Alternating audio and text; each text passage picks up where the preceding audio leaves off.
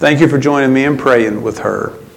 By the way, we do that for you as well and uh, others. So if you have prayer requests that you'd like, please let us know. We like to take time and publicly pray for one another. We're in a series in the book of Romans. Last week, I hear an I hear an echo back there. I don't know if it's coming my way or your way, but if it's annoying you as bad as it is me, then I don't want that to happen. Nevertheless, we're in a series on the book of Romans. And this morning, as we think about doubtful things, I want to remind you that last week we introduced this issue of gray areas. Now, what does that mean? That means things in life that you and I face that Scripture doesn't say this is right or this is wrong. But as a community of believers, when we come together, we all have differences, we all have likes. Some things that I may approve that you don't, some things you may approve that I don't that we don't have text that says, Thou shalt not do this, or Thou shalt do this. So, what do you do in those areas as you intermingle with each other? Do you judge? Well, last week that's what we learned that it's unwise to judge another person based on a gray area. Instead, there are other ways you're supposed to live. So, if someone's conscience is defiled and they think it's wrong to do this, uh, and you had this quarrel back. It's not wise to judge one another, the weak versus the strong, or the strong versus the weak. And Paul gave the reason because we will all stand before the judgment seat of Christ to receive what we've done in the body, whether good or bad. Now, by the way, I told you I would mention the judgment seat. And so I will. Paul mentions it three times by name, 1 Corinthians chapter 3. Listen to the context. The Corinthian believers were fighting over which one, which man they liked the best in ministry. And Paul told them that was foolish and it would also cause them to lose reward. In Romans chapter 14, Paul talks about judging one another. For those believers who judge because of gray areas and they condemn, Paul says, you know what? One day that could cost you some rewards. 2 Corinthians chapter 5, Paul puts it in a context that's very interesting, and I don't have time to fully develop it, but they were judging Paul. And he reminded them that one day they would have to stand because they were allowing things in their life that weren't pleasing to God. There are all kinds of other places that reference that, but the bottom line is, is every believer in Jesus one day will give an account for ourselves before God, how we treat other people, and how we handle these gray areas in our life. Now, if I were to point you to a verse this morning to springboard into this passage, I would remind you of Romans chapter 1, which is the theme of this gospel. Paul writes in verse 16, For I am not ashamed of the gospel of Christ, for it is the power of God to salvation to everyone who believes, to the Jew first and also to the Greek. Those two classes made up this church the Jew and the Greek. This is where the doubtful areas were coming in. Jews had very strict conscience over certain things, Greeks didn't. Now, how do you get along with each other? Now, notice what Paul writes here. He says, For in it, in the gospel, is the, is the power of God, is the righteousness of God is revealed from faith for faith, as it is written, the just or the righteous shall live by faith. What's Paul saying? He's saying that after you believe on Jesus for eternal life, something is expected from your life in a way of change. The same belief that you put in Jesus the moment you were saved and received eternal life, that faith should then change the way you live. And if it doesn't, Paul says there's a disconnect. There's some kind of disjointment here. So, now how do we deal with these stringent areas in our life? We're going to talk about part two of God's idea of unity and diversity. So just remember what this area addresses. And last week, I'm not going to repeat everything, but just remember it's unwise to judge another believer in gray areas. And here are the reasons. If you want to go back and watch that message, you can do that. However, in this particular passage, Paul writes in what is called a chiasm. Now, you may say that is a spiritual blessing, but let me explain to you what that means. he lays out in an X pattern. Key is the Greek word, kai. That's what Jesus starts with, by the way, Christos. And when you look at this pattern, he emphasizes what is important. So in this section, notice this Paul gives a warning about stumbling blocks in 13. Down in verse 21, he gives a warning about causing another believer to stumble. In verse 14, he says, Nothing is unclean in itself. I'm down to the other B. It implies that all things are clean in themselves. So, what is the point of Paul's argument here? It is to warn the strong believer about destroying the person for who Christ died. And then Paul repeats that in case you forgot it. In verse 20a, he, he warns about tearing down the work of God, meaning another believer's life. So, this is a serious issue here, serious matter. And Paul is going to put the burden, the weight, on the believer who has a strong conscience and who is able to practice and do things that perhaps someone else can't. So the burden is on the strong, not upon the weak. Now, as we think about this, let me read these two center sections for you. By what you eat, do not destroy the one for whom Christ died. And then in verse 20, do not, for the sake of food, destroy the work of God. And Paul will go on to say, I know everything is clean, but it's wrong for anyone to make another stumble by what he eats. If they think it's wrong, you're better off to abstain than you are to rub it in and cause them to fall. Okay? So that's, that's the punch here. So some of you left last week thinking, oh, the pastor said you can just go do whatever. And hold up his hand. Just say it's a gray area. I'm free to do whatever. No, that's, I told you, you have to let me get through part two. What I'm saying is this you may be free to do certain things, but oftentimes it's better not to do them for your testimony and for the life of another person. A man told me this one time. He said, Remember this what you practice in moderation, your children will take to excess. What you practice in moderation, your children may take to excess. So, caution is always the number one when we think about the testimony of other people.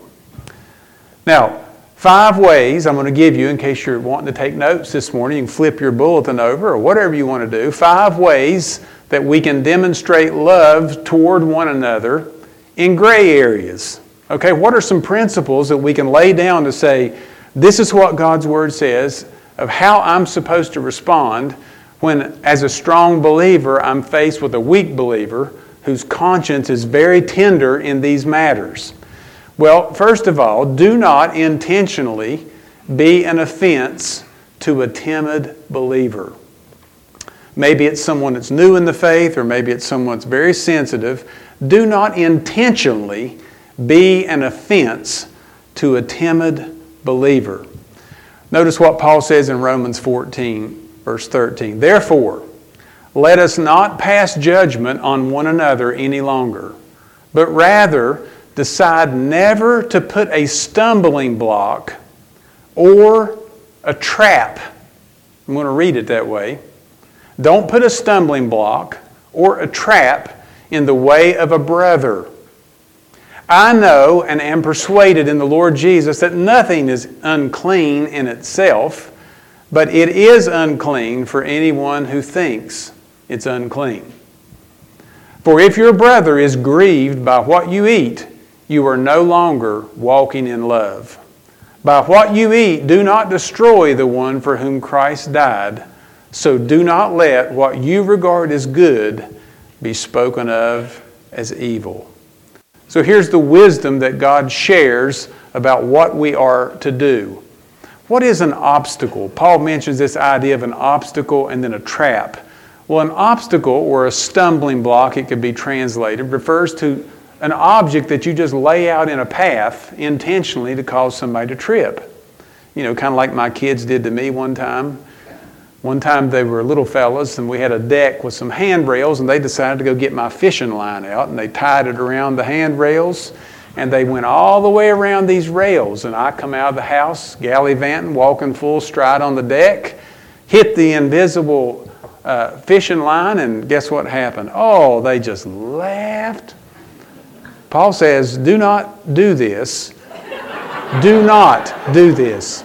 Not only will you lose your reward, you might lose something else.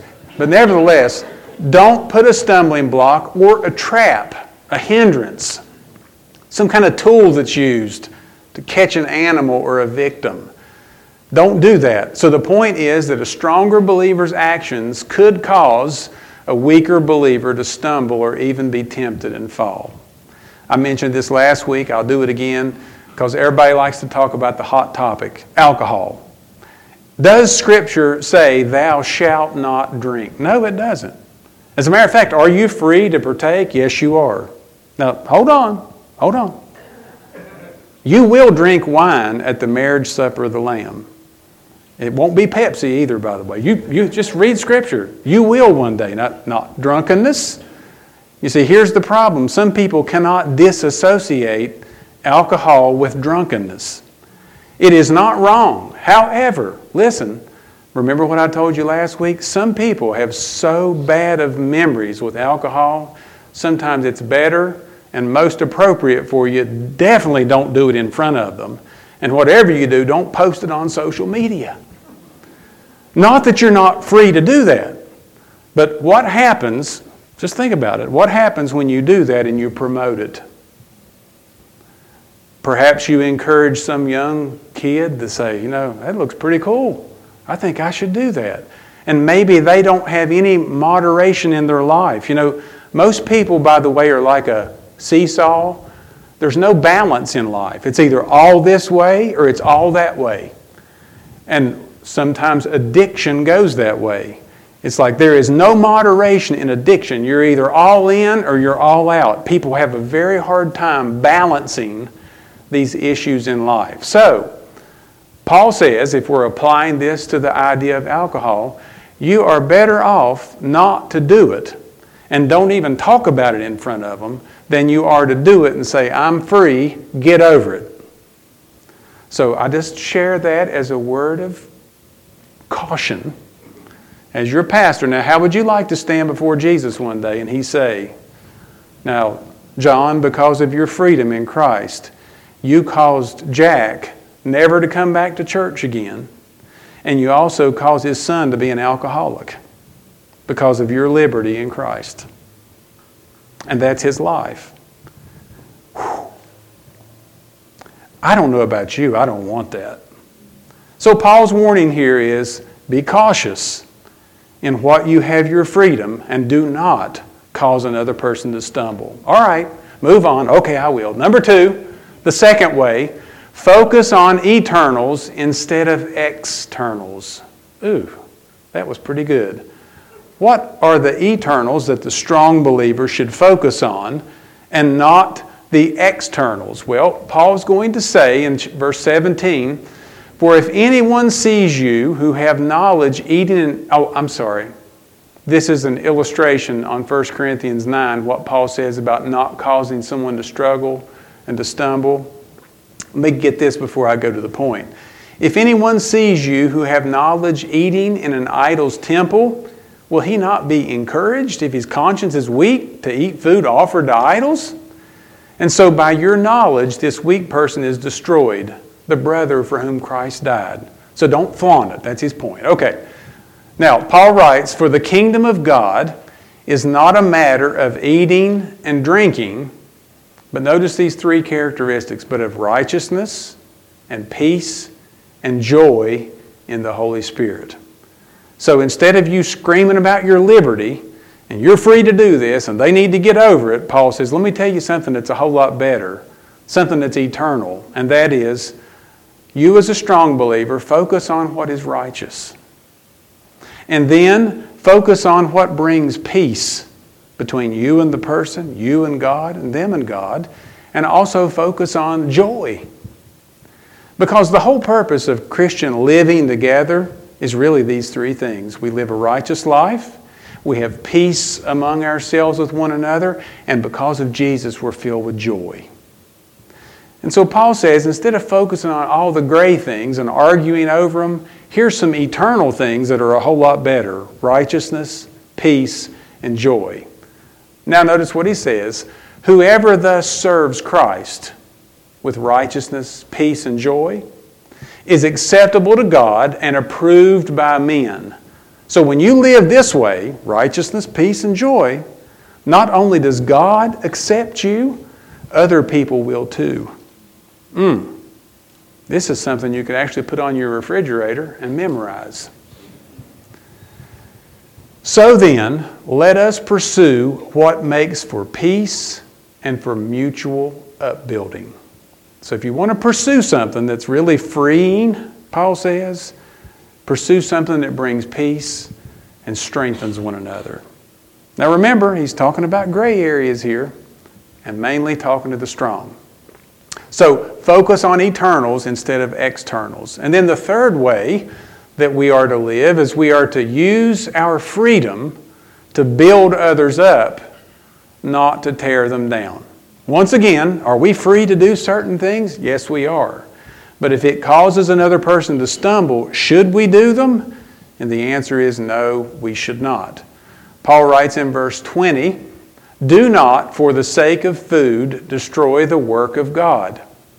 Everything is indeed clean, but it is wrong for anyone to make another stumble by what he eats. It is good not to eat meat or to drink wine or do anything that causes your brother to stumble. Bottom line, you're better off to deny yourself than you are to cause another believer to stumble. I didn't say that, that's what God said. So don't destroy another believer over a gray area that you're free to do. You're better off not to do it. Paul says, the faith that you have, it's okay with between, you don't have any conviction. Okay, the faith that you have, you keep that between yourself and God. You want to do that? Do it between yourself and God. Now, notice what he says Blessed is the one who has no reason to pass judgment on himself. In other words, I can do this, I have no conviction over it, but if I know this causes you to stumble, I'm not going to do it in front of you. I'll just deny myself. And I'll just keep that between me and God, and I can do whatever between me and God, and I won't do it in front of you. Notice what he goes on to say. But whoever has doubts, is this right? Should I really be doing this? I mean, am I free to do this? Uh, well, you know, I don't, I don't know. Paul says, He who has doubts uh, is condemned if he eats because the eating is not from faith. He has self confliction, self condemnation. And then Paul finishes that by saying, whatever does not proceed from faith is sin. So, to the strong believer who has this freedom, Paul says, here's the balance scale. It's all right, keep that between you and God, as long as it has no conflict within you or on the outside inside. So, very, very gray area here. But what is the point? If there's any doubt, you're probably better off not to. Okay? All right. Paul writes in 1 Corinthians 9, another parallel passage For though I am free from all, that is, all these things he can do, I have made myself a servant to all, that I might win more of them. To the Jew, I became as a Jew in order to win the Jews. To those under the law, that would be a Jew, I became as one under the law, though not being myself under the law. But I acted like it while I was around them. They wanted to keep the Sabbath. I went to church on Saturday. They didn't want to eat this. Paul says, You know what? I didn't do it. You know why I did that? Not because I'm under the law, but because I didn't want to offend them. And why did I do that? Because I wanted to speak about Jesus in their life, that I might win those under the law. To those outside the law, this would be a Greek or a Gentile. Paul said, I became as one outside the law. Not that I'm outside the law of God, but I'm under the law of Christ, which is what? We are to love one another. That fulfills all the commandments. Love one another. That I might win those outside the law. So if somebody wanted to have a sausage biscuit as a Greek, knowing that I was a Jew, Paul said, that would offend a Jew. I'd never do that. But I'd say, Lord, thank you for this delicious sausage biscuit. In Jesus' name, amen. And I'd eat it. And then I'd talk to them about Jesus, that I might win those outside the law. To the weak, that is, to those who have a conscience that doesn't even allow them to listen to Spirit FM, what did Paul say? To the weak, I became weak. If you can only listen to a certain kind of music, when I'm around you, brother, I'll listen to that kind of music. To the strong, what does he say? I have become all things to all people that by all means I might save some. Now, I hear people say all the time, well, Paul was a hypocrite. No, he wasn't. Paul was a very conscious man about the lives of others. And when he knew something would cause someone to stumble, Paul was willing to deny himself the rights and the freedoms that he had in order to cause another person not to fall.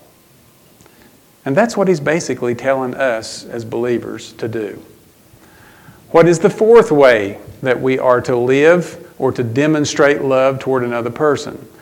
Well, quite frankly, Paul summarizes it well live to please others, not yourself. Chapter 15, he's going to give an example here of Jesus. Notice what he says We who are strong have an obligation to bear with the failings of the weak. So, Christian, I'm talking to you now. Who must take the initiative to restore this unity? The, the weak person that can't listen to Spirit FM and can't do this and that? Or the strong person who knows they're free to do this, but they voluntarily choose not to? Okay, let me be clear. Paul puts the burden of unity on the strong believer.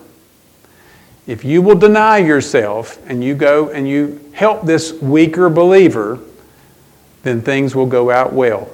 We who are strong have an obligation to bear with the failings of the weak and not to please ourselves. Let each of us please his neighbor for his good, to build him up. Deny yourself, build your neighbor up. Now, here's the example because Christ did not please himself. Our example, Jesus. But as it is written, he's quoting here from Psalm 66 from David, the reproaches of those who reproached you fell on me. And then Paul writes, David took the shame, by the way. He, was, he said, The zeal of the Lord's house has eaten me up. He just saw all kinds of issues he says Jesus did the same for what was written in former days. People being put down, and yet God lifting them up. This is the story of Scripture, by the way. Man subjects and God exalts. Whatever was written in former days was written for our instruction, that through endurance and through the encouragement of the Scriptures, we might have hope. By reading back to what God did for them, He will do the same for us. And then He writes, May the God of endurance, let me translate it this way May the God of Daniel, may the God of Abraham, may the God of Isaac, may the God of Jacob, may the God of Joseph, and go all the way down through the hall of faith. May the God of endurance who granted all of these people everything they needed in life to be able to not use their liberty as a way to cause someone to stumble. May God continue to give you strong ones this same endurance that you do not give in and cause another believer to fall. May the God of endurance and encouragement grant you to live in such harmony with one another in accord with Christ Jesus. That's God's goal unity. At all cost, by the way, not at the cost of truth, but at the cost of personal pleasure. That together you may with one voice glorify the God and Father of our Lord Jesus Christ. Now, notice what Constable writes here. People willingly alter their pace of walking while leading a small child by the hand so the child will not stumble. We've all done this, right? How much more should we be willing to alter our Christian walk for the benefit of a weaker brother or sister in Christ who we're leading? So let's just say there's a younger believer in your life. You kind of have to treat them like you do your kids. Watch, there's a sidewalk here. I'm going to slow down. Step. All right, good. And then you walk. This is what we do with one another. When there's a weaker believer who has a very sensitive conscience about something, what do we do? Slow down. Slow down and realize you do not have to do this. Take it easy. Constable writes again the example of Jesus. Uh, Paul gives the example of Jesus. In him, we can see the difference between a people pleaser and a people lover. Mm. Sacrificing his own preference for the welfare of others did not make him acceptable to everyone, but it did make him acceptable to his Father. By the way, what is the difference between a people pleaser and a people lover? When Jesus was confronted with legalists and they said, You, you can't touch that food with unwashed hands, what did he do? Probably rubbed them in the dirt, got him a big handful. And he said, it's not what goes in your mouth that defiles your body. Because you can eat a handful of dirt and wheat, it'll go through your intestines, everything's clean. But what defiles a person is what comes out of their heart evil thoughts, murder, adultery, fornication, blah, blah. I mean, he goes down the list. This, the spirit within us, that's what defiles a person, not, not what goes in their mouth. So he told them, and then he made them all just hush. He would not have any room for a legalist. By the way, what is a legalist? A legalist is a person who thinks keeping certain rules and standards makes them have more favor with God. That's a legalist. If I do A, B, C, and D, God loves me more and He loves me better. He accepts me more, He accepts me better. But the truth is, in Jesus Christ, God has fully accepted you just like you are. Just like you are. As a matter of fact, you can't do one thing to make God love you any better or love you any more. He can't. And so when you understand that, you realize rules do not get you closer to God. What they do is build a wall between you and God, making you think it's up to you to pretend to be righteous with God. Jesus had zero tolerance for that. However, he would be willing to go down and associate with prostitutes, with crooked business people, and others who some considered scum of the street. What would Jesus do? He would go and associate with them. And this is where the legalists would be like, just the mere fact of you being around those people makes you dirty. And what did Jesus say? Oh no. No, he who has been forgiven much loves much. He who has little to forgive has little appreciation when he is forgiven. They knew what they needed, and that's why they loved him and he loved them. But he didn't give one half of an inch for a legalist. Okay, I think that point's been across. The strong ought to take the initiative in resolving the tension between the strong and the weak. The strong need to be willing to limit their Christian liberty if by doing so they can reduce the problems of their brethren. The weak need knowledge. It's not wrong. And the strong need love. If it's wrong to you, I won't do it. Does that make sense? Okay. The fifth way that we can demonstrate love toward one another in a gray area is to learn to accept one another exactly as Jesus has accepted you. Remember last week I told you, chapter 14, verse 1, we are to welcome one another. This is the bookend. What does Paul say? Verse 7 Therefore, welcome one another as Christ has welcomed you for the glory of God. The word welcome literally can be translated invite into one's home and make them feel wanted to be there. Christ has invited you into the Father's home. And He wants you to feel like that is really where you belong because if you know Jesus is your Savior, that is where you belong. That's home. And Paul says if, if Christ has done that for me and for you, with all of my warts and wrinkles and shortfallings and quirks, if He has accepted me, and I know now that He has accepted you and is able to make you stand, should I not be willing to view you like Jesus does? And this is His say, saying, Yes, yes, I should. Ephesians chapter 1, verse 4, accepted in the beloved. Listen to what Paul writes. Blessed be the God and Father of our Lord Jesus Christ, even as He chose us in Him before the foundation of the world. Scratch my head. That we should be holy and blameless before Him. In love, He marked us off beforehand for adoption to Himself as sons through Jesus Christ. According to the purpose of His will that we knew nothing about, to the praise of His glorious grace, which we learn more about every day, with which He has accepted us in the beloved one. What does that mean? Ooh, I wish we were in class. I would have a good time. Basically, what he means is simply this when you believed on Jesus for eternal life, you actually fit into a plan that you knew nothing about, that God had a purpose for you and had marked out beforehand.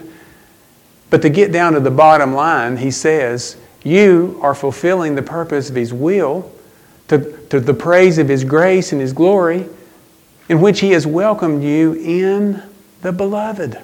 That's Jesus, by the way, beloved. So when you accepted Christ as your personal Savior, you believed on Him for everlasting life, what happened to you? What happened? Can you take your finger and put on a verse and say, This is what happened to me? Well, you will after this morning. Turn to 1 Corinthians. I can tell by the way y'all are looking at me. 1 Corinthians chapter 1. Hurry, get there. Hurry, hurry, hurry. You'll never forget this verse, by the way. You'll never forget it. How am I accepted in the beloved? Well, 1 Corinthians chapter 1 verse 30. Are y'all there? I hear pages rattling. I want you to see this.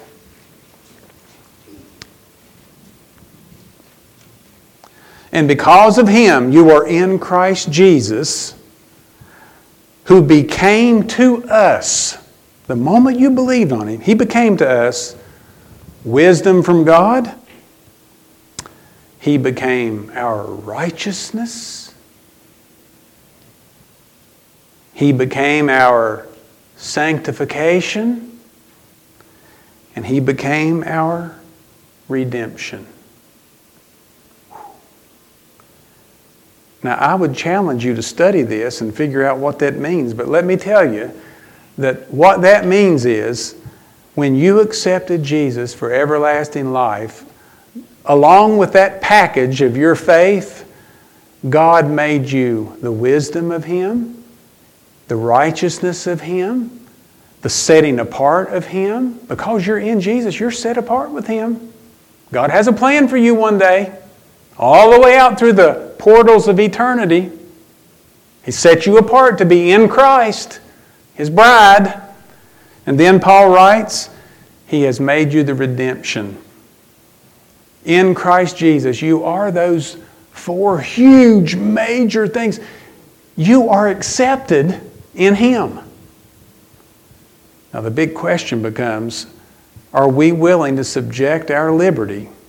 Knowing that God has accepted us, are we willing to subject our liberty so that another believer doesn't fall? And I would hope the answer is yes, we are. Constable, again, he was so good in this area. I quoted him almost the whole message. Since God loves His Son, believers who are in Christ can rejoice that we too are the objects of God's love. You are in the beloved. That makes you fully righteous. You have the full wisdom of God in the person of Jesus. You have the plan of God. You have it all in Jesus. There's nothing that you're lacking. You have it all. We just haven't seen all that revealed yet, but one day we will. And listen to me in Christ Jesus, God loves you as much as He loves His Son Jesus.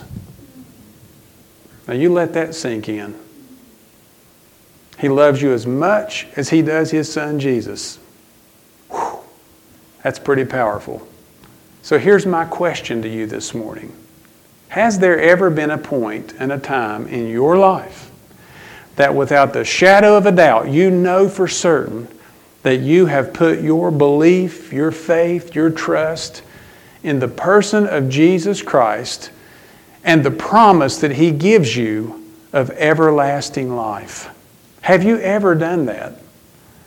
Jesus says, He who believes on me uh, has everlasting life and shall not come into condemnation have you ever put your faith and your trust in His free gift of eternal life for you? And if you have done that, you are accepted in the beloved. You do not have to drag your feet through 10 miles of glass. You do not have to cut your fingers and slash your body with a whip to tell God how sorry you are for your sin. That does not save you, folks. Listen to me. You can cry about what a sinner you are until you're green. That doesn't give you everlasting life.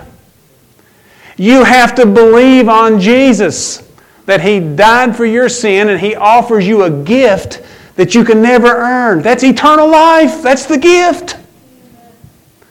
And the only way you can earn it is by faith, receive it. Free. Free of charge. Come to the Savior, he says. Have you ever done that?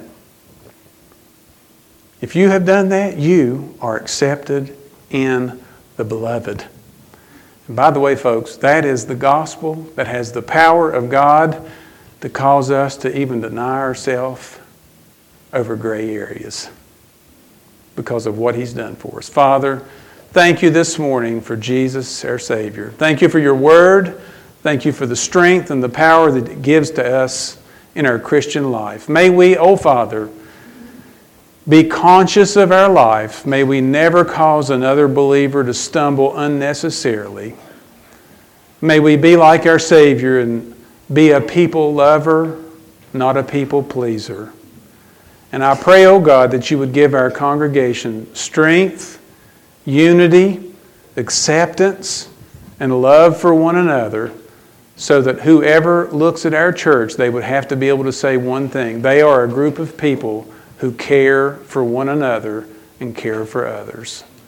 That's the testimony that we want so that one day we can all gather and we can sing praise to your name. Thank you for Jesus who gives us wisdom and righteousness and sanctification and redemption and has placed us in your family and thank you for our Savior and for the gift of everlasting life that He gives to us, simply because we put our faith and our trust in Him. Thank you for Jesus. We lift up His name this morning. In Jesus' name, amen.